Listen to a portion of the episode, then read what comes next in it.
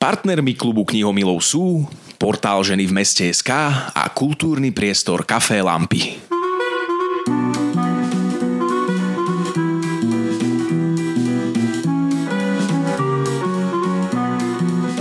Vítajte pri počúvaní klubu knihomilov.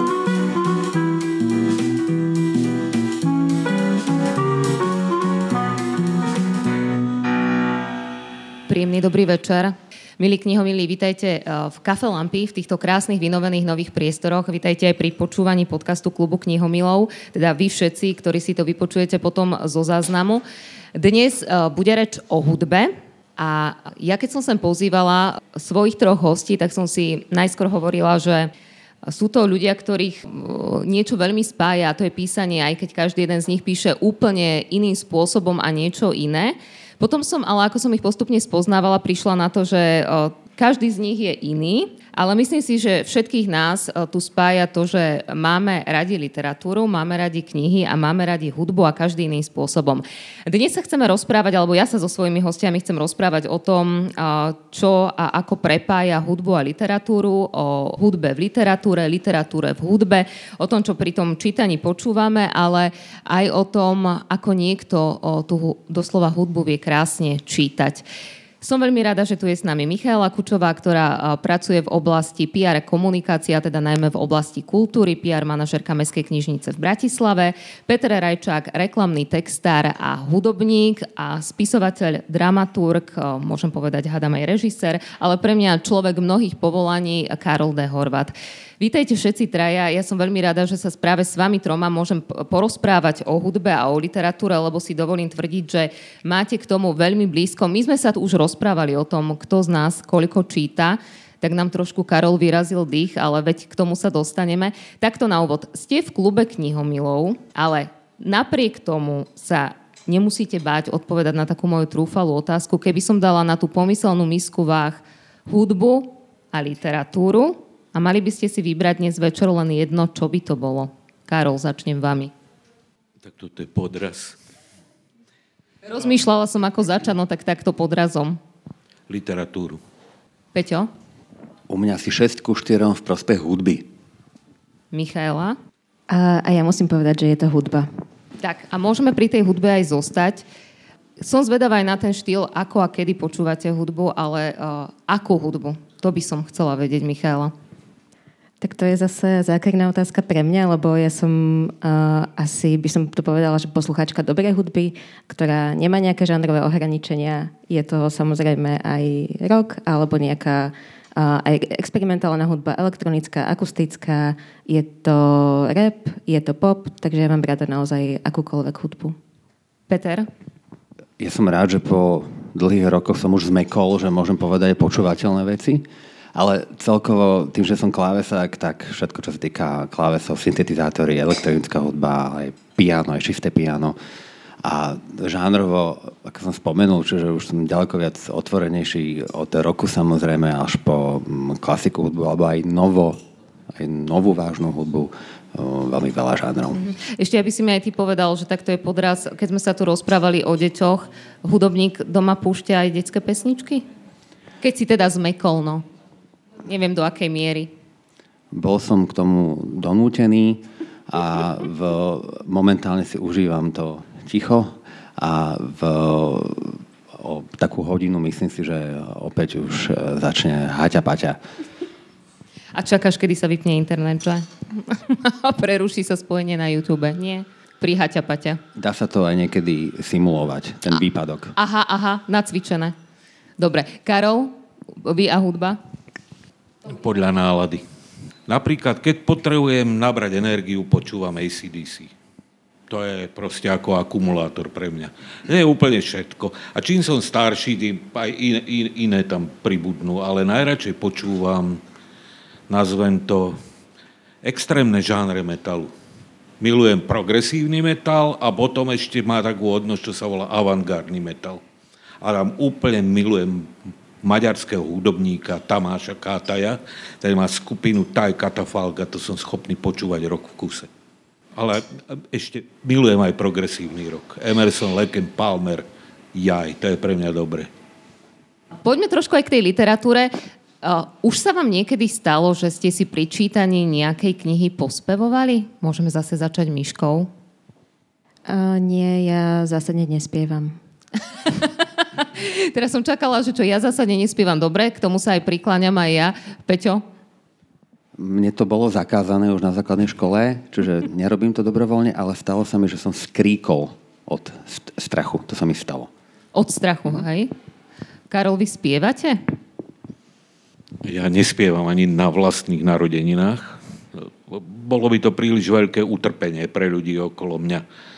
Ale keď čítam, mne sa to vylúčuje a dokonca vtedy nie som schopný ani počúvať hudbu, pretože to je iný typ komunikácie, ktorý do mňa ide a nefunguje mi to. Ale zaujímavé, keď píšem, tak si normálne zostavím taký tracklist a podľa toho, v ktorej fáze písania som, tak taký typ hudby počúvam, aby som chytil ten rytmus. Ono sa mi to ľahšie šmíka potom. Napríklad pri jednej knihe som výhradne počúval Chemical Brothers a Kenji Kawai. Mm-hmm. To je japonský klávesák mm-hmm. a šialený. Preto som aj hovorila, že sme každý rozdielný tu, ako tu sedíme, pretože uh, každému sa to prelína inak a nie všetci to máme rovnako. A to som zistila, keď som komunikovala s Myškou a tak intenzívne aj s Peťom a uvedomila som si, že niekto to má tak, že počuje tú hudbu aj pri písaní, niekto si ju zámerne pustí, aby ju počul. A Myška ma prekvapila, keď mi povedala, že ona pri čítaní vôbec hudbu nepočúva. Ale teraz neviem, či uh, správne interpretujem. Takto máte, že nepočúvate hudbu popri tom, ako čítate?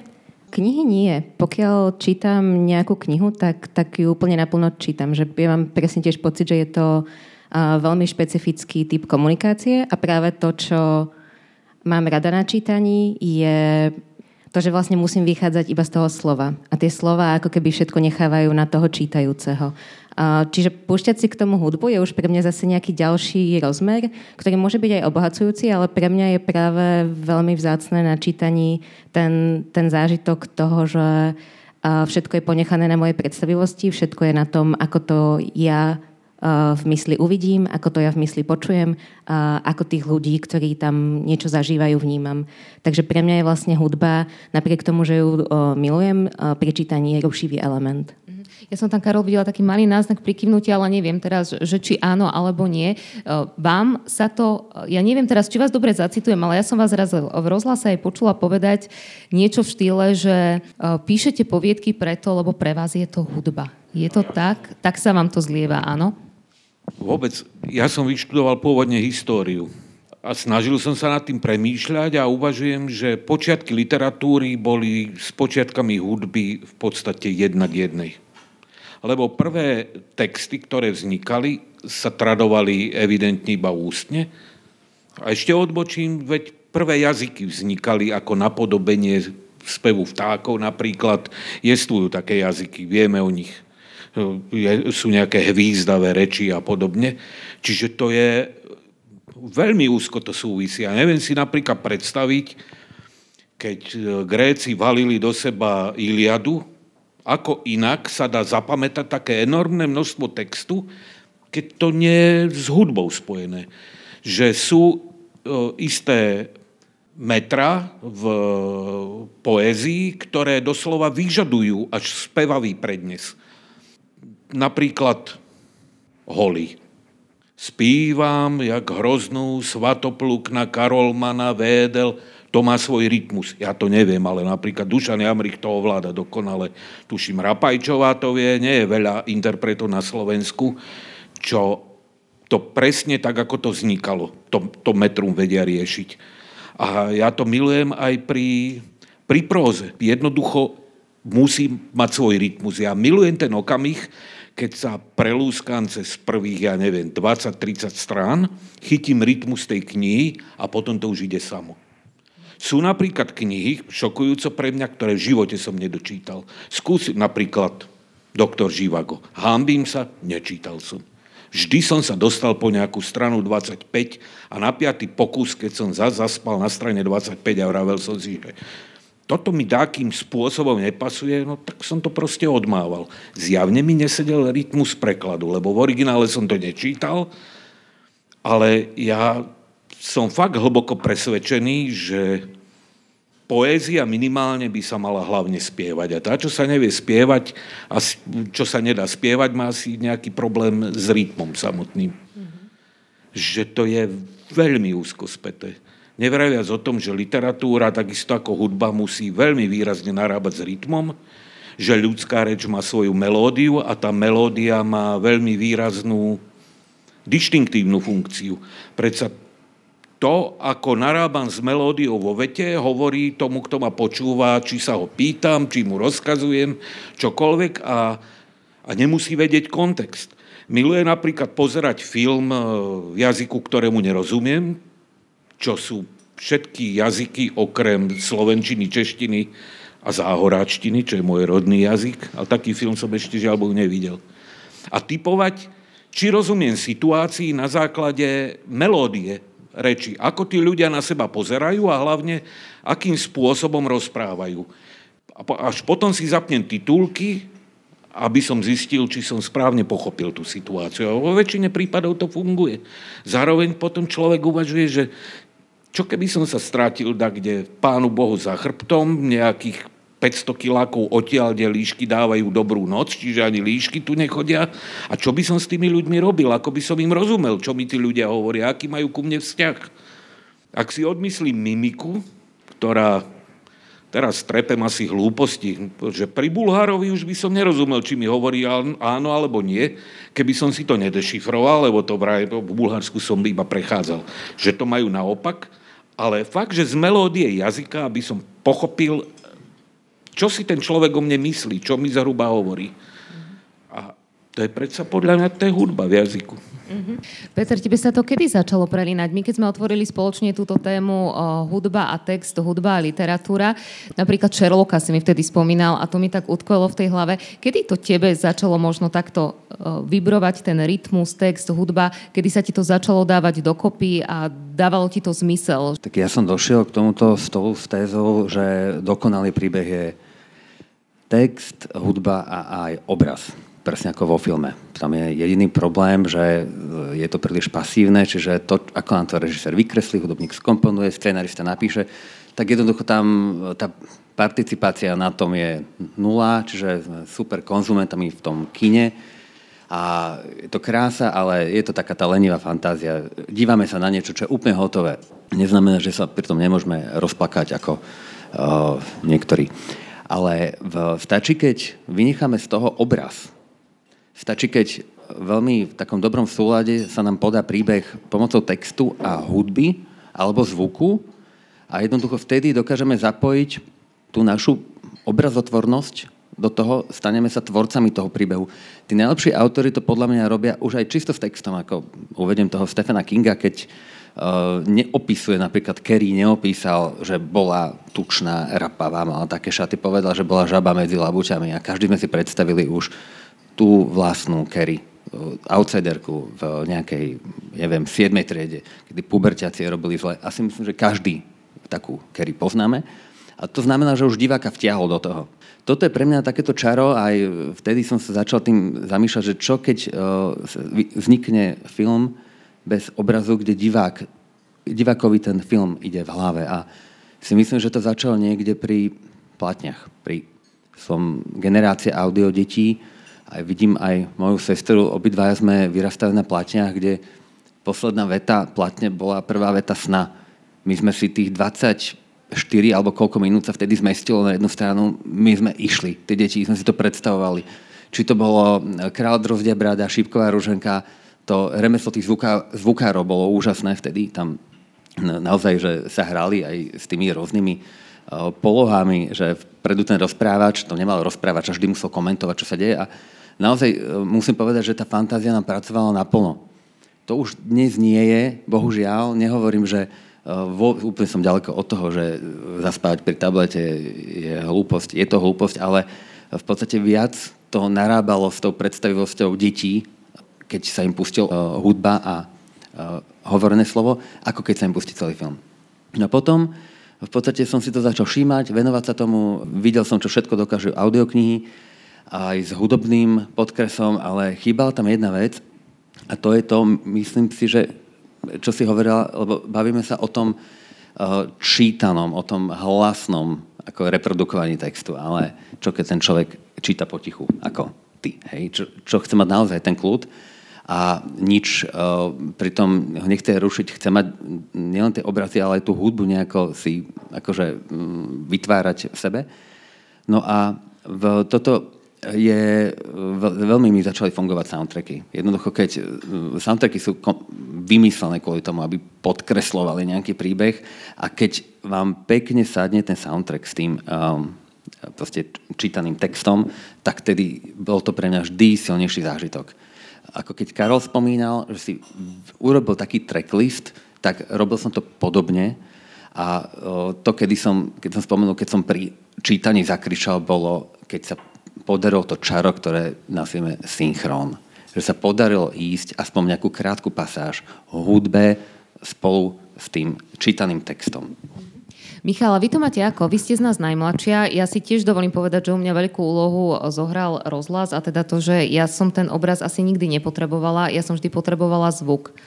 Uh, vy ste od nás mladšia. Ja neviem, či ako ste ešte odrastali, ako Peťo spomínal, na platniach a podobne. To už asi nie, alebo?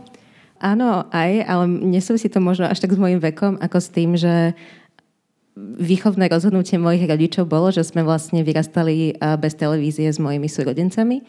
A, a myslím si, že to bol vlastne veľký krok v tom, že práve som sa stala knihomilkou, že si myslím, že mám rozvinutú fantáziu, slovnú zásobu, všetky také tie veci, ktoré vieme, že čítanie podporuje. Čiže aj keď som teda z generácie, ktorá už mala možno bežnejšie sa stretávala práve ako keby s tým vysielaným obsahom, tak moje detstvo bolo tiež veľmi založené na takom vlastnom vytváraní si tých svetov alebo dotváraní si tých svetov a príbehov a ja to môžem len odporúčať, aj keď viem, že teda v dnešnej dobe neustáleho pripojenia je to už asi celkom nesplniteľná výzva. Ale čo zase máme my, súčasní rodičia malých detí, tak to sú tie čarovné audioknihy, na ktoré aj ja nedám dopustiť, že je to skvelá vec. Ale to je hneď otázka aj pre vás, Karol. Keď spomínate, že niektorú knihu viete odložiť preto, lebo stratila rytmus, pri audioknihe s týmto problém nemáte, alebo je veľmi dôležité, kto vám ju prečíta? No, robil som roky v rozhlase. A chcel som Peťovi povedať, že, že ak to potrebuje soundtrack, súhlasím, ale to je väčší problém, a keď som zaraďoval do vysielania, keď som tam ešte robil, že čítania na pokračovanie, da, boli, da ktoré boli pre mňa už nepočúvateľné. A paradoxne to bolo vtedy, keď natlačili pod to čítané slovo na zvýraznenie emócie takú hudbu. Oni tam väčšinou dávali také tie melancholické husle, o ktorých neviem prečo si takto myslí, že sú také typicky slovenské, také nejaké pastierské. To priznám, čo ja by som tam behol a tie húsle porozbíjal na komu hlavy, lebo och, a také píšťalky, pravda, že samozrejme, no bukolika ako vyšitá. Ale oveľa horšie bolo, keď tam takto nasadil niečo, čo bolo v danom okamihu módne a pripadalo mu to veľmi cool. A zrazu pre, ubehlo 15 alebo 20 rokov a je to peklo počúvať, je to peklo. Alebo keď takto si prečíta ten text po svojom a snaží sa ho pomocou tej hudby dointerpretovať a zrazu ja, moja interpretácia je iná. Preto ja napríklad, keď som režíroval čítanie na pokračovanie a toho to som miloval, to bola úžasná práca, aj som si pri tom pospal koľkokrát a takí ľudia ako Jamrik alebo Peter Sklár, tí dávali ďalej úplne bez chyby. Čiže som si to mohol dovoliť. A vtedy som si povedal, že pokiaľ ten autor tam tú hudbu nevpísal, to znamená, že ju nepotreboval, že čo som ja, aby som ho takým spôsobom dorábal? Prečo by som si mal myslieť, že som lepší ako autor a dokážem to lepšie? Mojou úlohou je len čo najpoctivejšie sprostredkovať text. Preto sme sa snažili jednak jednej ísť. Čiže napríklad, keď sme robili Majstra Margaretu, tá hudba naozaj, alebo Homera, keď sme robili, zaznievala vždy len na začiatku a na konci, alebo tam, kde sa menili spevy uprostred časti, tak sme to potrebovali oddeliť. Dokonca pri Homerovi sme používali aj jestvujú autory, to som ani nevedel, ktorí sa snažia e, reprodukovať antickú hudbu. Doslova robia hudobnú archeológiu a bádajú, akým spôsobom a s akou tonalitou a harmóniou sa tá hudba robila. No, mne, mne sa to nezdalo bohu ako počúvateľné v tomto smere. Ja radšej pôjdem k tomu môjho avantgardnému metalu. Ale, ale miloval som, keď sme pod majstra Margaretu dávali, som tak, kde vyhrabal dobové sovietské tanga z 30. rokov, lebo sa to odohráva v 30. rokoch v Moskve. V Moskve. A ešte to tam dať s tým pukaním tej platne, joj, to som mal z toho veľký pôžitok, ale do textu nie. Ja verím, je, je to umenie, lebo predsa, keď tvorca vstupuje do hry medzi literatúru a hudbu, nemôže mu upierať právo byť tvorcom. Ale sebe, sebe som sa snažil. Mysl, bol, ja som doteraz presvedčený, že väčší tvorca budem, keď do toho rýpať nebudem. Ale iným to právo neberie, lebo som počul zo pár kusov, ktoré boli excelentne urobené a počúva ich človek po 30 rokoch a, a stále sú excelentne urobené. Keď ten rozhlas, to je naozaj fenomén aj v tom, že tá ponuka tam je u nás naozaj veľmi široká, ale toto je čítanie na pokračovanie je jedna kategória. Ale ja si pamätám, čo som ešte v rozhlase ani nebola, ale možno, že o to viac mi to utkvelo v pamäti, lebo som to vtedy ako posluchač počúvala, tak ja viem, že bolo veľké halo okolo pána prstenov, keď sa dramatizovalo a tam tá hudba, myslím, že Mankovecký urobil, že to, bolo, to bola zase úplne iná liga a iná kategória, kde ja si napríklad túto dramatizáciu pamätám najmä vďaka hudbe. Keď by sme si to čítanie na pokračovanie možno trošku odmysleli, vám, a nemusí to byť len v rozhlase, ale možno aj v divadle, že na, zíde vám teraz na um, taká interpretácia, ktorú ste si zapamätali vďaka hudbe? No, k pánovi prstenov pozor, to je dramatizácia. To nie je Hej. čítanie a to je svojbytný tvar. To je ako, ja neviem, film alebo divadelné predstavenie. Ale tam, kde mi... No, teraz si nespomeniem. Ja budem usilovne premýšľať a keď mi to príde na um, ja to tu trepnem, že taký príklad, keď, keď to naozaj ide dokopy. Pritom naozaj ja čítam iba potichu, samozrejme. Všetko sa odohráva v mojej hlave, ale ten rytmus je úplne evidentný. To, no priznám, ja som takedy začínal ako pankrokový bubeník, čiže ja mám rád tie rýchle rytmy potom. No.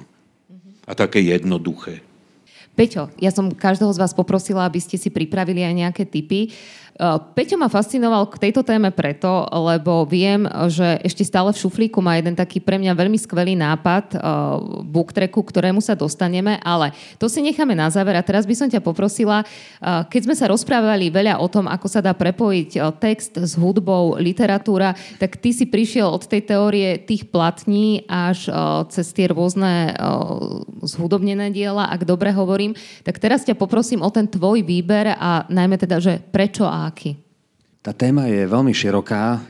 Keby som začal, v, lebo Karol začal už v podstate antikou, ale naozaj také tie moderné pokusy spojiť e, literatúru a hudbu prišli s rozhlasom. A v, potom boli tie rôzne dramatizované uh, diela, čo nie je úplne uh, literatúra. Ja sa pripájam k tomu názoru, že mne tá prílišná, to prílišné herectvo pri audio knihách prekáža.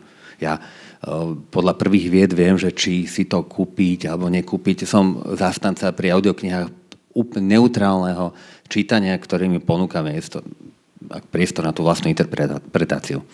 Ale bolo nespočetne veľa songov inšpirovaných literatúrou. Nemôžeme to nazvať ako hudba k čítaniu, to sa nedá. E, ja už, či spomeniem The Cure a e, Cudzinec, Kamiho Cudzinec, alebo aj Led Zeppelin a Pán prstenov. Je toho nespočetne veľa, mám pocit, že Kate Bush má viac uh, pesniček inšpirovaných knihami ako, ako menej. Ale spomedzi nich sa vyniká uh, David Bowie, lebo keď ho prezvajú chameleón, on je jedna z najlepších interpretácií hudobných Orwellovho 1984 románu je práve Bowieho pesnička Big Brother. Ja by som možno spomedzi milióna rôznych pustil práve tu. On zvukovo, ako to poňal, Pripomínam, že ešte vtedy nebol rok 1984, aj on robil v 70. rokoch takú tú futuro víziu, že ako by to mohlo byť, tak aspoň kúsok z tohoto by som pustil. Don't talk of dust and roses Or should we powder our noses Don't live for last year's capers Forgiveness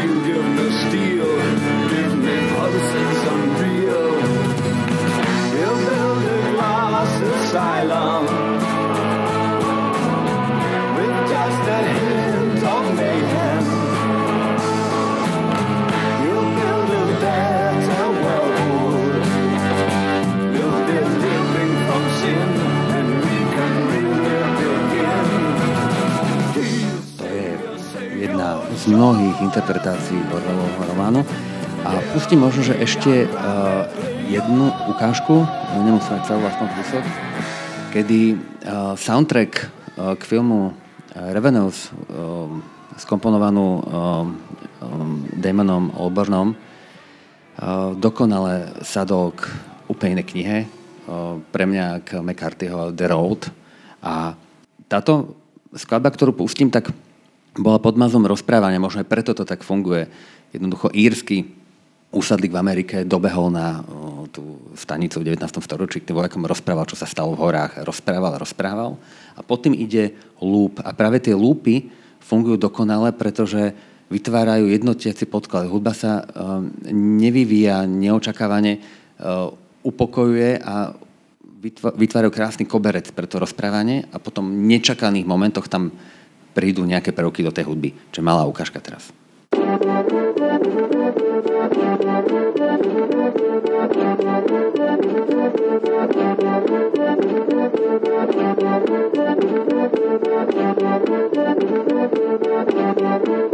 Toto môže ísť spokojne 5 minút, hej?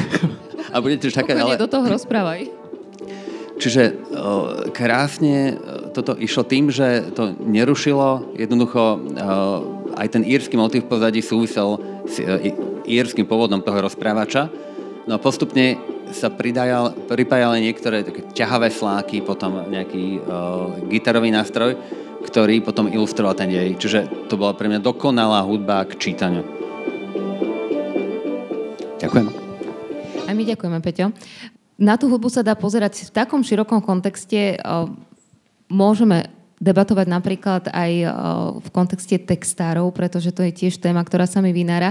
Ale ešte k tomuto, ja som tiež nedávno zažila napríklad eh, interpretáciu, Karol, vy ste to naznačili, myslím, zo začiatku, keď ste rozprávali, že sú diela, ktoré keď čítate, už to je hudba a máte pocit, že oni same sú hudbou, ich poézia.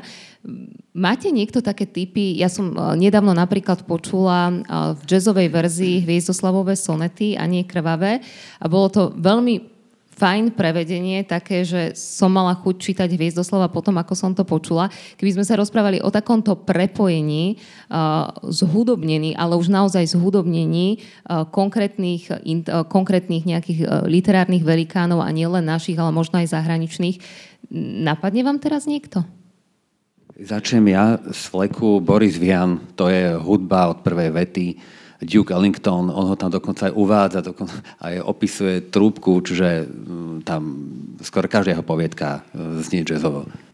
Mne hneď napadá e, pri takejto otázke slovenský príklad, kapela, ktorá viac momentálne asi nefunguje, ako funguje, ale teda e, Tornado Lu, ktorá zhudobňuje poéziu Silvie Platovej a je to, myslím si, že vo výraze veľmi dobre spravená vec. Takže odporúčam. No ja poviem za všetkých Vargu a smutnú ranú električku, ktorý urobil excelentne Válka. Ale napríklad bytnická poézia je taká, že viacerí bytnickí básnici doslova písali texty. Janis Joplin napríklad. Roger McGow, myslím, písal texty. A to je taký typ poézie, že si až pýta zhudobnenie. Alebo čo ja viem za nositeľ Nobelovej ceny Bob Dylan. Simona mám veľmi rád, jeho texty. To sú vyslovene, že to je luxusná poézia pre mňa.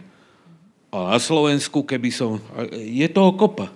Len pre mňa je jedna vec totál zaujímavá, viete, lebo hudba je jedno z mála umení, ktoré nemá zobrazovaciu funkciu.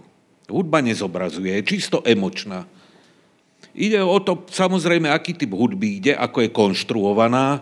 Narážam napríklad na Bacha, ktorý to matematicky rozpracoval, tú svoju kompozíciu dokonca.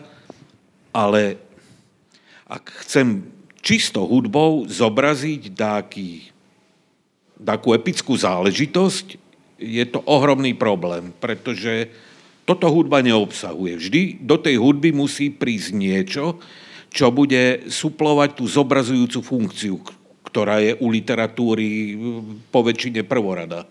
Závisí od toho, kto to píše, ale po väčšine prípadov e, sa komunikuje tak, aby slová mali význam a ten význam bol vrstvený pri kvalitnej literatúre aby mi v podstate v jednej vete alebo v jednom súvetí bola odovzdaná vrstvená informácia a závisí odo mňa, ako si ju dešifrujem. Vždy to je šifrovanie.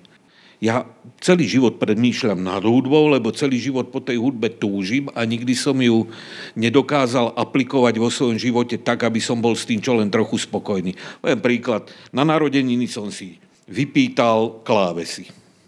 Také, čo viem napojiť do počítača, nahodiť si tam sample a potom si robiť s tým pokusy.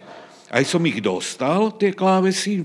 Pýtal som pravdu, že 88 tých bieločiernych záležitostí, aby som mal plnú palbu. A potom som si kúpil program na to, aby som sa učil hrať. A ten program je pre malé deti, lebo sa učia hrať malé deti. A, a bolo to šialené, pardon, ja odbáčam, mám stále také digresie, ale ani jeden z nás nespomína rap. Ja ho napríklad hip-hop a rap nespomínam preto, lebo to je typ hudby, ktorý nepočúvam. Ja som vyrástol na inej hudbe a, Nemám proti nej nič, jednoducho, ale tá je založená vyslovene na tom prepojení a, a na tej rytmickej zložke. No a tam ma to učilo hrať normálne od základov na základe e, hip-hopových pesničiek, čo bolo pre mňa dosť peklo, teda učiť sa hrať na klávesi a počúvať pritom hip-hop. A keď som úspešne ukončil tú lekciu, tak mi to aj dávalo také pre deti, že ú, ty si dobrý gangsta, ty si tej hudbe naložil a také všelijaké blesky tam na mňa išli farebné a podobne. No má to Jediný problém, že som s tým po mesiaci prestal. Objavil som, ako sa hrajú, cvičia stupnice a prstoklady a to bola veľká zábava. Zrazu ale no, človek sa musí aj živiť. Nemôže sa len týmto zabávať. No aký je váš názor? Na, pre, prepáčte, že preberám vašu úlohu, ale ma naozaj zaujíma ten vzťah k repu, lebo celý život milujem literatúru, túžim po hudbe a tu na to mám v podstate úplne na lopate prepojené a priznám, mňa to rozčuluje. Chyba je vo mne. Môžem, nie v tej tam by som to dala tým nižším vekovým ročníkom a hlavne Michaela o hudbe aj píše. Uh, tak ja si nemyslím, že chyba je v niekom, ale mám pocit, že vlastne často je rap vnímaný veľmi povechne a iba ako keby v nejakom výseku, ktorý naozaj nemá veľa uh, spoločný s nejakým, uh, spoločné s nejakým umením alebo s prácou so slovami. Takže je určite dôležité nájsť si svojho interpreta alebo interpretku. Sú ľudia, ktorí tvoria rap, ktorý naozaj je priam až poéziou. A zo zahraničných mien sú vynikajúce autorky ako napríklad Kay Tempest, ktorá sa predstavila viackrát aj na Slovensku, a, alebo černožská autorka Ursula Rucker, to má vlastne až také um, slam poetry momenty.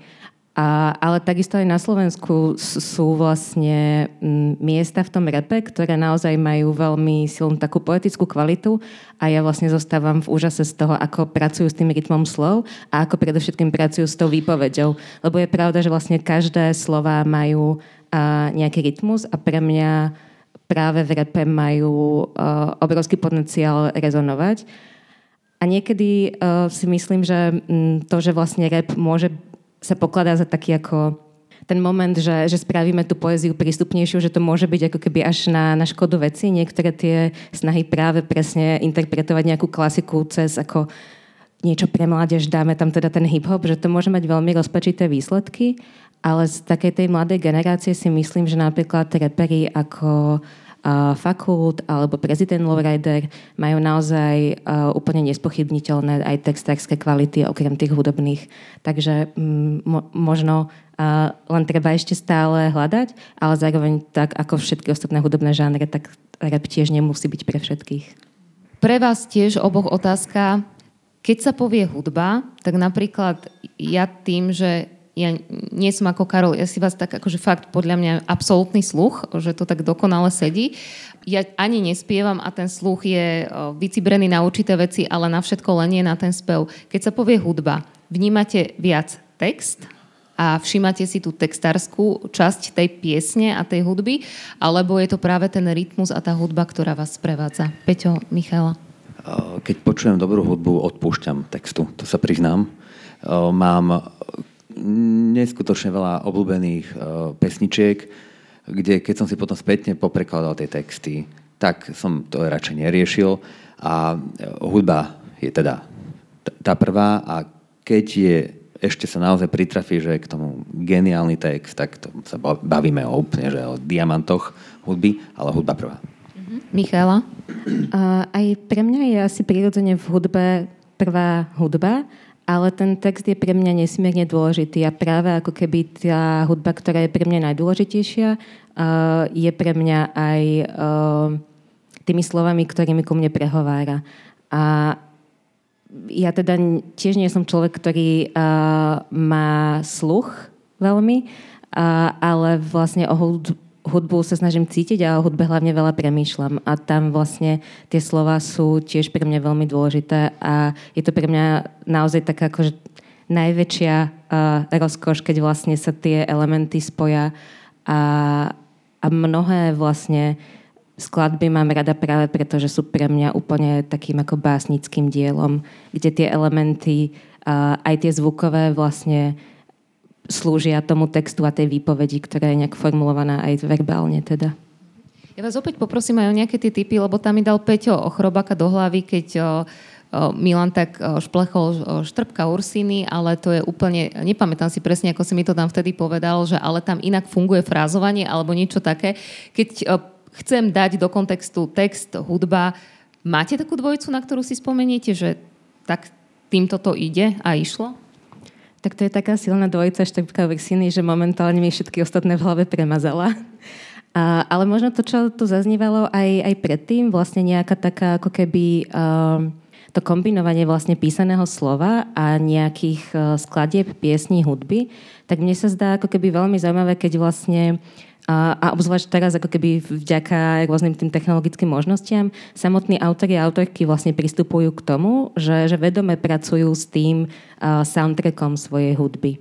A, a že to je vlastne niečo, čo robí napríklad veľmi Benedict Wells. Napríklad knižka Na konci samoty, tak tá vlastne má svoj vlastný Spotify playlist, ktorý si vlastne autor vytvoril a, a ponúkol vlastne svojom publiku ako vlastne sprievodný zážitok k tomu čítaniu. A, a takisto napríklad to spravil aj český autor Jan Nemec ku knižke a, mil, a, Možnosti milostného románu, kde vlastne vytvoril samostatný playlist, ktorý jednak je aj zmienovaný v tej knižke, a, ale zároveň môže slúžiť aj ako nejaký taký atmosférický podmas. A sú celé blogy, ktoré sú vlastne venované takýmto aj nejakým... Spe- že toto sú autory, ktorí vlastne z vlastnej iniciatívy si povedali, že, že chcú ako keby ten zážitok pre čitateľa a čitateľky rozšíriť aj o tú zvukovú zložku. Ja som napríklad ani jeden z tých soundtrackov zámerne nepočúvala, presne v tej svojej puristickej, že ja to chcem iba čítať v tom mojom nastavení. Ale potom sú napríklad blogy, kde sa mi zdalo veľmi zaujímavé, kde vlastne napríklad autorka Celeste Ing Uh, ona má tú knižku Little Fires Everywhere, myslím, že po slovensky je to Stačí škrtnúť zápalkou. A ona vlastne každú z postav v tom rozhovore predstavila cez jednu konkrétnu pesničku a úplne perfektne to sedelo. A že to sú podľa mňa také ako veľmi zaujímavé bonusy, ktoré k čítaniu nie sú nevyhnutné. Nie sú nevyhnutné k tomu, aby človek precítil, pochopil to dielo a niečo si z neho odniesol, ale uh, myslím si, že je zaujímavé sa do nich zahlbovať a zdá sa mi fascinujúce, keď vlastne autori a autorky pracujú s týmito možnosťami. Peťo, dáme ešte nejakú zostavu? Doplním jednu jedinú e, z iného súdka a to je francúzska kapela Dionysos, ktorá vydala mm, svoj album, jeden už na vrchole slávy vydala album a k nemu vydala aj knihu. A tam je zaujímavé na tom, že väčšinou tá hudba je tá slúžka, že ona sa musí prispôsobiť. Tu je to presne naopak, že text na prvom mieste. A oni vydali geniálny album, e, volá sa Žáka a jeho mechanické srdce, k čomu aj teda spevák rovno napísal knižku, kde, sa, kde si čítate o doktorke Madeleine, ktorá mu odporúčila, že hoci má to mechanické srdce, nikdy sa nesmie zalúbiť. Samozrejme to dopadlo hrozne, čiže on sa tam buchol do niekoho a kukučkové hodiny mu vyrazili z hrude. Krásne zvuky na tom albume a kto chcel teda si ešte mohol k tým jednotlivým songom prečítať poviedky. Čiže taký na rok veľmi zaujímavý počin. Karol, vy ako počúvate, do akej miery ten text rezonuje z tej hudby? No, už som sa zdôveril, že neovládam cudzie jazyky. Ja mám na to takú výhovorku, že mám plnú hlavu slovenčiny. Na, naozaj jej mám asi plnú. Ale preto, keď som bol v rozhlase, som využil svoje postavenie a vymyslel som rokové verše. Cyklus, kedy špičkoví prekladatelia z Prešovskej univerzity, tam je katedra umeleckého prekladu, nám poprekladali 100 ťažkotonážnych kúskov z rokovej hudby. A potom sme to robili s Robom Rotom a s Rudom Pepuchom a robili sme z toho také svojrázne 5 až 10 minútové útvary, ale v podstate to bolo preto, že ja som bol strašne zvedavý, že o čom tie texty sú, ale kvalitne preložené. No, kedy som chytil šok, že aké kvalitné to je. Napríklad som sa konečne dozvedel, že slávne dieťa času od Deep Purple preto on tam tak zvláštne vysoko spieva, lebo v tom texte to je napísané, že on plače nad osudom detí, ktoré musia zomrieť vo vojnách. A to úú, keď spieva, to je plač nad tým a preto sa stupňuje, lebo to je na, prechádza od takého intimného, skoro vnútorného plaču až, až k dačomu veľmi bolestivému. A to, toto poznanie mne Volovi, neznalému jazykov, priniesol až preklad. Čiže tie texty pri kvalitnej hudbe, ak tam je aj text, je to evidentne mimoriadne dôležité. O, o, hovorím o, o špičkovej hudbe. Lebo mnohí písali texty básnici, alebo mnohí muzikanti sú zároveň veľmi kvalitní textári. Ja neviem, teraz som mal obdobie, že som počúval skupinu Yes a to je že evidentne je veľmi vysoká, pri podaktorých tituloch samozrejme, veľmi vysoká kvalita jednej aj druhej zložky. Ale z druhej strany ja mám taký názor, že väčšina hudby, ktorú vnímame bežne a púšťajú v rádiách, v televízii, alebo je taká konzumná, že mi slúži ako niečo príposluchové, tam text dôležitý nie je. Hádam je dôležitý vtedy, keď ľudia sedia pri vatre a pijú a to ma vždy fascinovalo, že v živote by isté pesničky nepočúvali, ale pri tom ohni, keď sa spieva, lebo rozumejú textu, všetci ho môžu békať spolu a iba taký hukot. Ja som napríklad rok prevádzkoval klub v Dolnom Kubíne, bol to bar, ale niečo podobné, ako sedíme teraz, len na o, o, oveľa nižšej úrovni priestorov a neviem čoho. A tam vždy chodil za mnou jeden týpek, legendárny miestny metalista, väčšine pýtal metal. A ja milovník metalu, hovorím, nie je púpik, nemôžem ti pustiť metal, ne, že nevyženem odtiaľ to ľudí. Ľudia tu prišli piť a my žijeme z toho, čo tu minú peniaze a nemôžem im to púšťať. Počkaj, po polnoci možno ti da čo pustím. A vždy to skončilo, že si vybral takú nejakú zmekčilú americkú tvrdšiu kapelu, čo všetci teda zožrali. A potom sme potrebovali zarobiť, lebo sme robili všelijaké undergroundové akcie a z toho sa vyžiť nedalo, ale robili sme dobré meno podniku, tak sme urobili karaoke show. A tam ma chytil šok, že tento kovaný kubínsky metalista si neomilne opitý samozrejme vybral zvonky štestí a odpálil tam pred všetkými ľuďmi a vôbec sa za to nehambil. Tak si vravím, no dobre, tie táborové ohne, ako má to niečo do seba, ľudia fakt radi hulákajú. A ešte ja žijem v Gajaroch a žijem rovno vedľa krčmy. Iba cez cestu. A ma to fascinuje, ja som záhorák, ale od, keď som mal 18, som vypadol z domu a vrátil som sa v podstate na záhorie natrvalo až teraz. A je to úžasné, že tí chlapi na záhorí, keď sa opijú, tak krásne dvoj až trojhlasne v tej krčme spievajú a všetko také ťahavé. Ku vínu, samozrejme. Tak keďže do Moravy, je to, je to kúsok od Moravy, ja by som si zaspieval s nimi, no len keby som vedel. Proste ja som bol iba bubeník, čo mlátil do tých picích a spievať ťažko. Miška, vás poprosím o tipy, lebo uh, vy píšete o hudbe a vy ste pre mňa taký človek, ktorý mi tú hudbu prekladá, doslova mám pocit, že tú hudbu čítate a tak ju podáte človeku, ktorý v tom nie je tak dobrý ako vy, že jej zrazu rozumie. Požiadala som vás o knižné typy a ja by som možno začala od tej poslednej. Mne sa veľmi totiž to páči, už len dizajn tej knihy, veľmi pekný kazetový. Tak poprosím vás okomentovať tie typy, ktoré ste priniesli a prečo ste ich aj vybrali. K tomu aj uh, bol to dark check, takže buď som od cerusku prišla, alebo pritom nebola. Uh, ale teda, uh, aby vedeli aj tí, čo nás počúvajú, je to vlastne knižka Mixtape The Art of Cassette Culture, čiže knižka venovaná vlastne umeniu kaziet, ktorú zostavil uh, Thurston Moore, gitarista z kapely Sonic Youth. A je to vlastne kniha, ktorá je mm, takou vlastne len zbierkou uh, spomienok a príbehov rôznych ľudí z kultúrnej scény, uh, v ktorej vlastne rozprávajú príbehy mixtapeov, čiže nejakých ako keby osobných zbierok skladieb, playlistov, ktoré vlastne kedysi sa nahrávali teda na kazety. Je to taká uh, jemne nostalgická vec a uh, sám vlastne zostavovateľ knižky to v úvode tak krásne popisuje, že tá knižka je ako keby dôkazom uh, všetkého ega a lásky, ktoré vlastne v takýchto playlistoch, ktoré pre niekoho vytvárame, sú vložené. A myslím si, že toto je niečo, čo je pre nejaké hudobné fanúšikovstvo veľmi také typické, že, že je to naozaj taký priesečník toho, že, že chcete sa podeliť o tú lásku, chcete možno prejaviť lásku niekomu inému, ale zároveň hrá v tom svoju rolu aj to ego a taký ten uh, pocit toho, ako ja viem, čo je dobré a ja vám dám tie fajn tipy.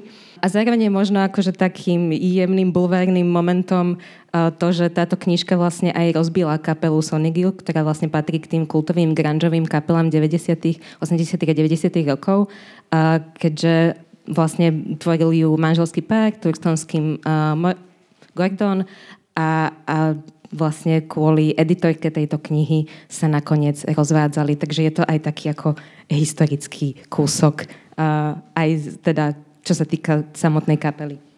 A potom tu mám vlastne napríklad uh, ukážky knížiek, je množstvo ľudí, ktorí tvorí hudbu, ale popri tom vlastne okrem toho, že píšu naozaj skvelé texty a skvelé skladby, tak píšu aj inak, často publicisticky, ale niekedy vlastne aj románovo, beletriu, napríklad Leonard Cohen alebo Nick Cave. Ten okrem románov vydáva napríklad aj taký pravidelný newsletter, ktorým sa prihovára svojmu publiku. Ja tu mám ako ukážky knižku napríklad Petty Smith, ktorá naozaj má vynikajúco už e, viacero vydaných kníh, ktoré sú nielen takým ako keby nejakým autobiografickým príbehom pre fanúšikov a fanúšičky tejto hudobníčky, ale myslím si, že sú aj takým uh, nesmierne inšpiratívnym zamyslením vôbec ako keby nad kreatívnym životom a tvorbou ako takou. Mám tu aj teda spomínaného Ursinyho, a juniora aj seniora v knižke Ahoj tato a milý Kubo, čo sú zozbierané listy medzi Dežom Ursinym a jeho synom. A opäť je to knižka, ktorá ako keby nesúvisí priamo s tou uh, hudobnou tvorbou, ale ukazuje nám nejakú inú stránku tohto umelca. Je to také veľmi intimné rozprávanie uh, rodinné. A potom tu mám vlastne ukážku aj komiksu, Konkrétne je to komiks o, o olimpioničke Čáslavskej, ktorej autorom sú vlastne Jan Novák a, a ktorý vlastne ten komiks nakreslil Jaromír 99. To je český autor, toto je jeho vizuálne alter ego, ale je to vlastne hudobník Jaromír Švejdík, ktorý má kapelu Prísnic a, a vytvoril napríklad aj postavu Alojza Nebela, čo je tiež komiks, ktorý bol aj sfilmovaný. A, a myslím si, že sú to vizuálne naozaj nádherné knihy, ktoré hovoria veľmi putavé príbehy a príde mi až nefér, ako niekto môže mať skvelú kapelu a ešte aj takto kresliť.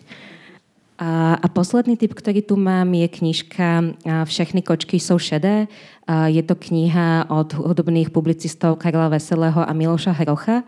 A ona sa vlastne pozera na hudbu v takých širších kontextoch a vysvetľuje vlastne nejaké ako keby trendy alebo vývin hudby a aj rôzne hudobné žánre z takých širších spoločenských uhlov pohľadu. A je to naozaj podľa mňa v našom ako keby regióne úplne bezkonkurenčná kniha a vôbec spôsob uvažovania a možností vlastne vnímania hudby, že môže to naozaj veľmi, si myslím, zaujímavým spôsobom otvoriť nejaké nové spôsoby, ako počúvať aj, aj ľuďom, ktorí sú laici. Není to ako vôbec nejaká ťažká teória, ale naopak je to veľmi uh, pútavé a čítavé, takže odporúčam, všechny koč- kočky sú šedé.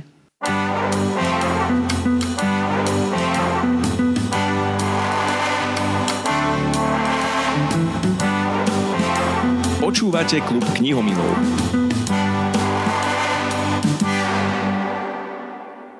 Peťo, pre teba dve otázky. Môžeš pokojne dodať aj ty, akékoľvek typy chceš. Ja som zvedavá, takto by som to povedala, ja mám tip na teba a ešte budem zvedavá aj na to, na ten tvoj tip na Karola Horváta, keď sme sa o tom rozprávali, koho prizvať do tejto debaty, tak si mi povedal, že ja chcem určite spomenúť Nezbano a za slovenskú stranu Karol D. Horvát. Tak aj k tomu, ale najskôr poďme k tomu typu môjmu na teba. Keď sme sa rozprávali o tom prepojení hudby a textu, tak uh, ty si mi porozprával o tom tvojom pláne, o tej tvojej vízii, ktorú ja verím, že raz určite zrealizuješ. A slúbil si, že čo si uh, k tomu viac aj povieš, aj pustíš, tak nech sa páči. Ďakujem. Ja som, aby som to tak vysvetlil, k tej literatúre pristupoval z tej hudobnej stránky. Eh, nebol v tom nejaký, nejaká veľká ambícia preraziť, nájsť dieru na trhu, nič. To nejako ma bohužiaľ obchádzalo v živote, bohužiaľ.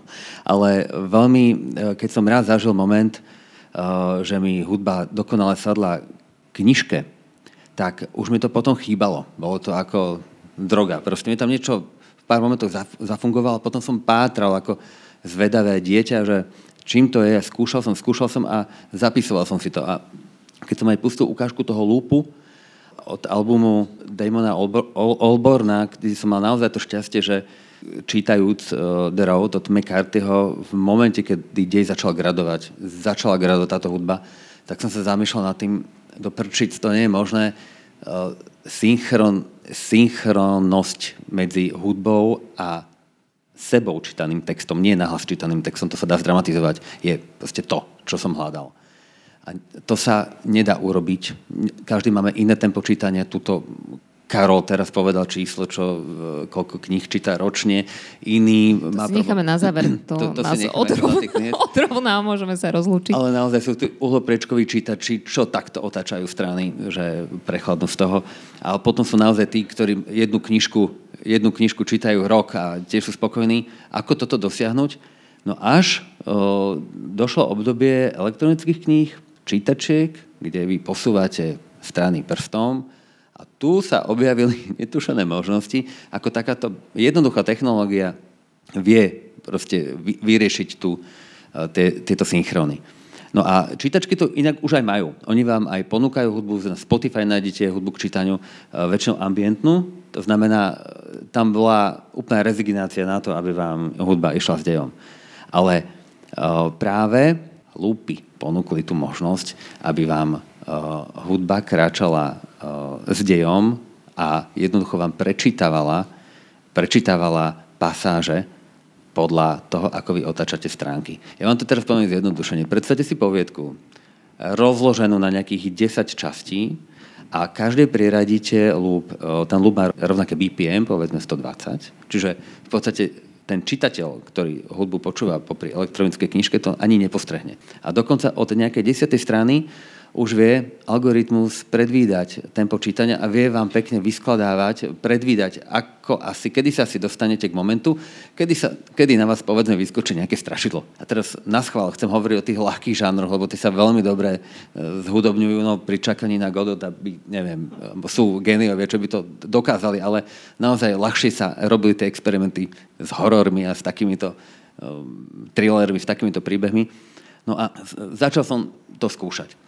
A presne ako povedal Karol, hej, ja, ja no, neviem urobiť uh, inému uh, autorovi, ja to neviem urobiť Karol, neviem to urobiť Davidovi Mitchellovi, uh, chudák Lovecraft, keby, keby som sa pokúšal uh, nejako takto, že ešte kaziť jeho hudbu, nedaj Bože by stal z hrobu a uh, rovno by o tom napísal ďalšiu knihu, tak som uh, skúšal... Prišlo by si k Tak, uh, malo by to celkom peknú pointu, ale uh, skúšal som to na vlastných textoch. Skúšal som eh, to na jednoduchých hororoch, som si tak zoradil démonov, rôzne démonické texty a popri tom vytvárať lúpy, ktoré by jednoducho išli podľa tempa čítania a vždy by reagovali na to, kedy si obratím tú stránku. Toto je ten maličký projekt, ktorý teda mám a v nejakom takom tempe v ňom pokračujem ďalej. Môžem pustiť krátku ukážku. Samozrejme, keby som pustil hudbu, povedal, že čítajte si to, k tomu to by asi nebolo veľmi úspešné, čiže som poprosil jedného kamaráta s lepším hlasom, ako, ako mám ja, hej, aby mi pár úvodov načítal a môžeme si to iba vypočuť, ako by to približne fungovalo. Podstatné je, že aj keď sa to nezdá, tie celky, tá hudba funguje v lúpe. Nemôže to byť plávajúce tempo, aby to ten, uh, ten čitateľ nikdy neprišiel, že sa tam niečo zmenilo. Konkrétne uh, môžem pustiť prvú, je to ukážka z takého mm, príbehu, ktorý sa volá Ako ide život, uh, kde je ten lúp vytvorený z pianového podkladu a ten pianový motív, to falošné piano sa to potom objavuje v deji, iba taký kraťas.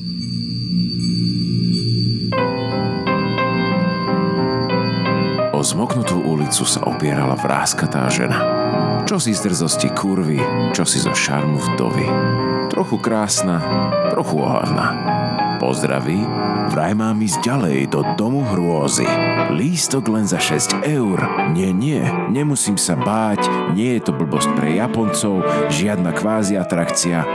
Naopak, taká zverina sa v živote dá zažiť len raz a väčšinou to býva posledné, čo človek zažije a ešte dávala ďalej čosi v zmysle, že ani tí chudáci pochovaní zaživa, ani to mláďa, ktoré spapal kanibal by nemenili, lebo tu sa dejú veci. A potom sa rozrehotala ako podladený Amadeus a to odvialo aj posledné zvyšky jej zašlého šarmu. Bolo mi jasné, že dnes už ťažko stretnem väčšiu mátohu, ako je táto prostitútka s hrôzou. Strach sa skrýva v silených úsmevoch, nie v domoch stráženými kostlivcami z papendeklu, ešte aj tí sú celí zmoknutí. Aj preto som vkročil dnu. Krátka ukážka. Podľa, keď sa dostane čitateľ k momentu, kedy na ňo niečo vyskočí, tá hudba na to zareaguje bez toho, aby vnímal, ide to v niekoľkých lúpoch. A ešte jedna krátka ukážka toto je zase uh, profesor Vondráček a doktor Holu vydali v 60. rokoch knižku um, uh, Záhadné a magické z hľadiska psychiatrie.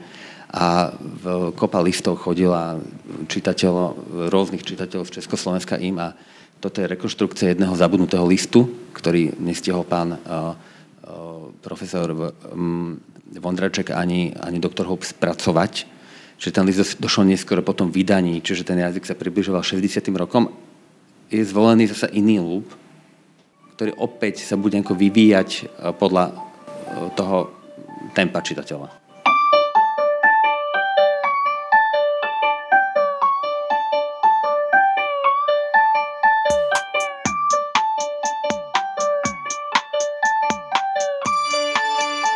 Vážený pán doktor, my dvaja dobre vieme, že jestvuje svet, o ktorom ani v dnešných časoch, keď lietame do vesmíru, keď sme dobili najvyšší končiar a prebadali najčernejšiu hlbočinu, netušíme takmer nič. Svojou knihou Fantastické a magické z hľadiska psychiatrie ste ako skúsený cestovateľ podali jedinečné svedectvo o ríši preludov, ktorá nás okľúčuje zo všetkých strán a ťaží ďaleko viac než jadrová hrozba. Vaše svedectvo je v skutku pôsobivé. Dychtivo som hltal kapitolu po kapitole, či v tom panteóne príšer, ktoré tak verne popisujete, nenarazím aj na tú svoju. No, nestalo sa tak. Nuž dlžím vám tento list ako osobe najpovolanejšej. Mám pocit, že som narazil na úplne nový druh témona. Takého, aký vo vašom pestrom bestiári zatiaľ chýba. A na záver... To je démon uh, uh, uhľový, uhľový. No, pán sa venoval baníctvu. A, a opäť uh, úplne úvod z také povedky secesia, kde sa ten démon prišiel v inej podobe a tým, že sa to všetko odohráva pod secesnou sochou, tak atmosféra toho lúpu proste sa snaží tiež tomu prispôsobiť. Nad palácom zasvietil mesiac A to bol signál pre obrovského nočného červa, ktorý sa v zápetí prevonil záhradou. Bol ako ťah slákom, najskôr plachý, no naberal na sile, až nakoniec udusil všetko, čo predtým vo svetle živorilo. Pod jeho váhou stromy prišli o svoje tvary, múry o farbu. Mŕtve vrany, naopak, našli stratenú dôstojnosť. Len zrastené tuje v kútoch zostali také ako predtým. Neviditeľné, ohyzné, zbytočné. Spoza jednej sme práve vyšli ja a Adela. Pred nami sa rozprestierala zámocká záhrada. Bol samý sneh a mesiac, vanilkové krem brulee. Až dokiaľ no neprešli naše zablatené čižmy. Ako náhle začne snežiť, algoritmus dá takúto pasáž, kde ten sneh padá. V momente, keď dojde k zlomu, eh, hudba sa zlomí, ale treba na to myslieť dopredu a treba naozaj to plánovanie tých textu na tie eh, slajdy pri uh, elektronických čítačkách myslieť. No dobré, ale toto už vyzerá tak, že ty groprác máš za sebou, alebo? Vôbec nie, toto je uh, pre Boha. Hej, to, uh, je tam veľa MIDI zvukov, nie je to vôbec spracované, je to šuflík. Je to druhá vec, že toto ste počuli teraz načítané. Dôležité je, že vy tú hudbu počujete pri čítaní, kedy si to čítate pre seba. A toto bol ten najväčší oriešok. Ako to vyriešiť? To osobné tempo každého z nás a hudba, ktorá v podstate nám ide podľa našej hlavy. A treba tam vychytať ešte veľa múch, ale verím, že tie synchronizované lúpy, tieto book tracky sa podarí tak nejako vymodelovať. Musí, ale naozaj musí na to myslieť aj potom autor a hlavne usporiadanie textu po tých jednotlivých stránkach, aby sa to dalo ľahko priradiť. Mm-hmm, tak chytaj tie muchy, Peťo. Toto vyzerá veľmi dobre. A posledná otázka ešte pre teba. Keď sme spájali text a hudbu, tak uh, povedal si Karol D. Horvát prečo. S čím konkrétne? Obidvaja ste finalisti literárnej súťaže Poviedka. Ja som si osobne myslela, že sa aj cez to nejako poznáte, ale nie. Prečo tam bola tá asociácia na Karola? Ja môžem e, smelo povedať, že Karol bol, mojou inšpiráciou bol skôr, hej? Bol skôr. A v, v podstate, e, jeho povedka Absolutný sluch ma zaujala už. Ale v, mal si tam Karol zoradenie um, jednotlivých kapitol podľa akordov. A mňa toto zaujalo. To som predtým nevidel uh, v literatúre. Ja viem, čo to znamená, keď by ste napríklad zahrali Chopinové preludium E-moll v inej tónine, nie je toto isté preludium. Ten uh, tónina E-moll má také špecifika, má možno, možno viac melancholie, možno takú jemnú exotiku v sebe, ako keby som to zahral iba povedzme v C-mole. A veľmi sa mi páčilo trošku našepkávať čitateľovi týmto spôsobom. Uh, fungovalo to na mňa úplne hudobne. Ponúkol mi jednoducho soundtrack v mojej hlave. Robia to, mm, všimol som si potom aj viacer, viacerých autorov, ktorí to robia. Toho Jon Nesba som uvedol kvôli tomu, že on sa veľmi, on veľmi dobre uh, tak vyklúčkoval, chcel vám povedať, akú hudbu by ste si mali, napríklad pri čítaní Snehuliaka, akú by ste mali mať v hlave. Ale on tam spomenul nejakú firmnú party, kde mm, hral Morten Harket zo skupiny AHA a iba v rozhovore mu povedala tá jeho priateľka, že nikto nespieva falošne krásnejšie ako Morten Harket. A vy už ste boli v tom, už ste videli tú hviezdu trošku... Rod Stewart. Hej, hej. Ale oceňujem, že to dávajú bez autotuneru, lebo sú aj proste iní machry. A v, jednoducho on vám nadhodil, on vám našepkal a vy celú tú scénu ste zrazu mali ako vo filme. Plasticita fungovala geniálne, spevák ľahko za zenitom, aj to, že on, stále, on stále vyzerá ešte, on stále je fešák, ten Morten Harket, čiže aj to publikum to tam riešilo. Veľmi pozorne vnímam, keď ten autor hrá s čitateľom túto hru. A pre, preto som aj, či máte vtedy spomenul, že Karol de Horvat bol jeden z prvých, ktorých som si všimol, že ju hrajú veľmi dobre. Poďme teda naspäť ku knihám aj preto, lebo Karol jednu priniesol. My sme tu totiž to predtým riešili, že či je 70 kníh ročne dosť prečítať, a takže mohli by sme sa hecnúť aj viac, 70 nie je veľa.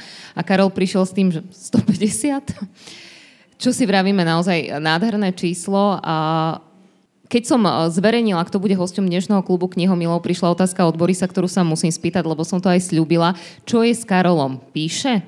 Píše? Samozrejme, píšem, ja sa tým živím. No ale píšem dialógy do televíznych seriálov. Čiže každý týždeň vyplujem 80 strán. Minimálne 80 strán. Tým sa živím. Potom pravda, že píšem dačo, čo uspokojí aj moje ego, nie len moju peňaženku. Tým ja nezhadzujem tie seriály. Keby som to nechcel robiť, proste to nerobím. Ja nemám rád také povznesené reči, že hm, predávaš talent a, a tak ďalej. Ja vždy k tomu poviem, no áno, keby mi takto ponúkol, že sa môžem živiť písaním čo najkvalitnejších vecí a čo najumeleckejších, ja to s radosťou budem robiť, alebo čo najodbornejších. Ale to mi nikto ako si neponúka. Vyšli mi tri knižky a no dobre, ja som šťastný, že vyšli. Keď som chodil do knižnice, vždy som slintal potom, že keby tu raz tak aj moja kniha bola. Túto túžbu som si splnil a knihy naozaj milujem. No, čiže to, čo robím teraz, no píšem to, čo považujem za svoje osobnejšie písanie, to sa raz za čas javí v rozhlase, lebo píšem miniromány. A vymyslel som si takú šialenú záhorackú obec, ktorá sa volá Horná Lába, kde sa môže stať čokoľvek, čiže napríklad mi tam presne v duchu doktora Hu pristála telefónna búdka a z nej prišiel cestovateľ v čase a prišlo to do ostrého kontrastu s tým, ako ja vnímam záhorákov alebo vôbec seba. Lebo keď som žil na Orave roky, tak som vravel, že malacky, keď prídem do Malacie k rodičom, tam muchy za letu zaspávajú proste, že tam je taká atmosféra. Pritom nepravím, že by tí záhoráci neboli robotní, ale totálny klírek jednoducho. A na Orave, no, ľudia sú zvyknutí sa viacej drať a viacej makať, lebo tá krajina je síce až trestuhodne krásna, pre mňa tak gotická krajina, všetko tam ide do výšky, tie doliny, ale tam, keď som videl, čo sa ľudia nadrú na obyčajných zemiakoch, ktoré na záhorí si človek pomaly ani nevšimne, že ich má v záhrade. Ja chápem, prečo sú takí dráči do práce, aj sú takí tvrdší vo všetkom oravci, lebo jednoducho tá krajina je taká, tá, tá ich formovala. No keď sme pri hudbe, to mi napadlo. Mne raz Vladu Sadílek vykladal, že podľa neho krajina veľmi výrazne vplýva aj na reč, ako človek hovorí. Zdalo sa mi to zábavné, ale čím som starší, tým viac by som sa k tomu prikláňal. On, on dával príklad, že prečo majú, ťahajú do šírky Maďari, e, majú e, a všelijaké takéto samohlásky, no lebo tá krajina je rovina. My to musíme iným spôsobom riešiť, aby sa ten zvuk dostal z jedného miesta na druhé. Úplne, úplne obchvatom poviem dačo, že, že občas tak moja dcera je biologička a prišla reč na to, že ako mesiac vplýva na ľudí. A pravda, že, že tie mesačné fázy a podobne a ja, mne napadlo jedno, no ale dočerta mesiac tu je v podstate takmer odtedy, ako tu je Zem. Pár sto miliónov rokov hore-dole pri veku Zeme. A celý život, všetko, čo tu je, vzniklo pod vplyvom mesiaca. To nie je, že on na nás plýva, my sme sa s ním vyvinuli. A, a tak toto je aj so všetkým. Čiže reč sa vyvíja v istom type krajiny, v istom type spoločenstva, má istý typ melódie a rytmu a my sa potom bijeme do hrude, že toto je tá naša národná vlastnosť. Napríklad, ja milujem české preklady. Keď môžem vyhľadávať e, dubbing alebo titulky, vyhľadávam české, ale pokiaľ ide o anglosaský typ uh, hovoreného slova alebo literatúry. Z ruštiny napríklad obchádzam veľkým oblúkom české preklady a milujem slovenské preklady.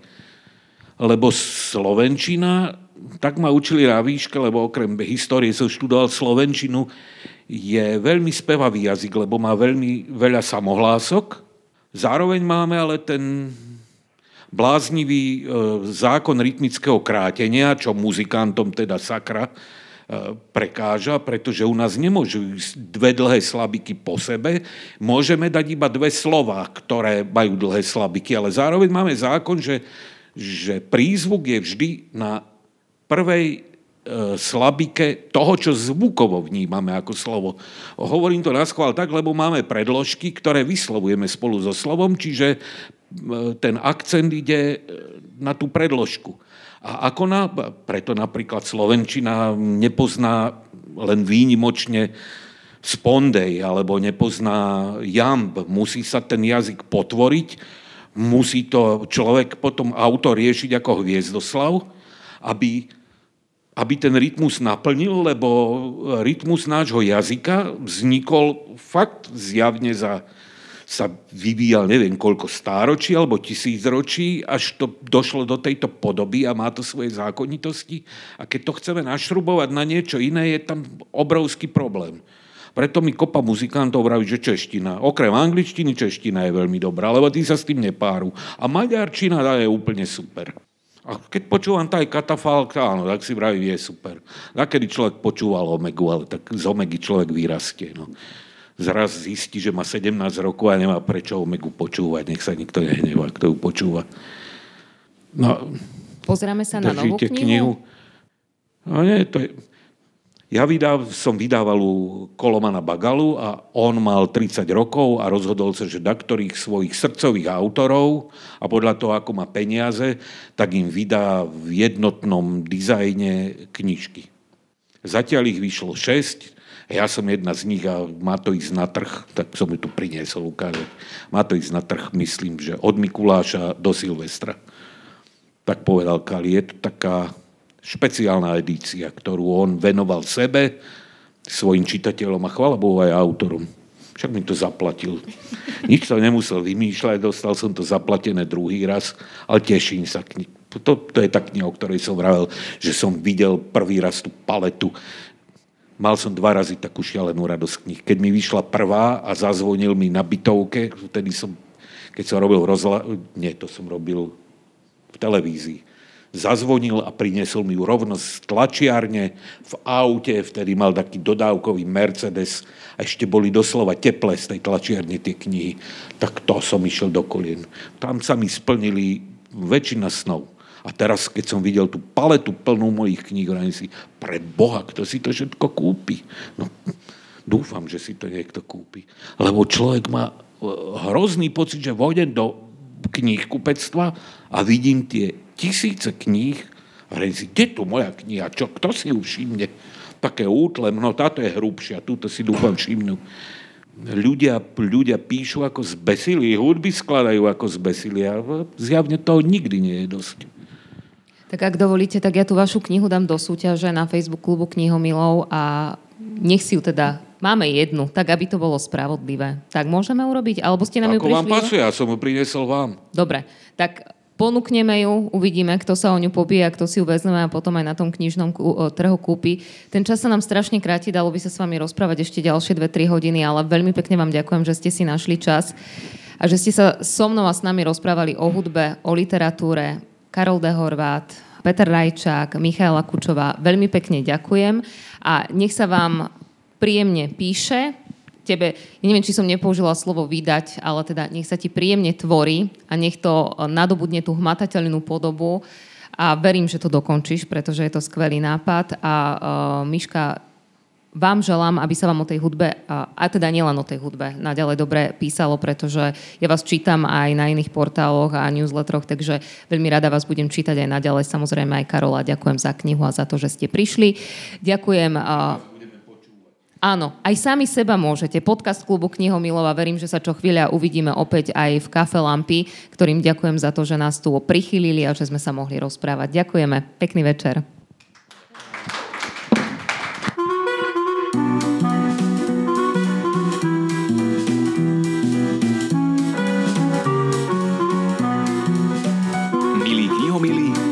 ste podcast klubu knihomilov.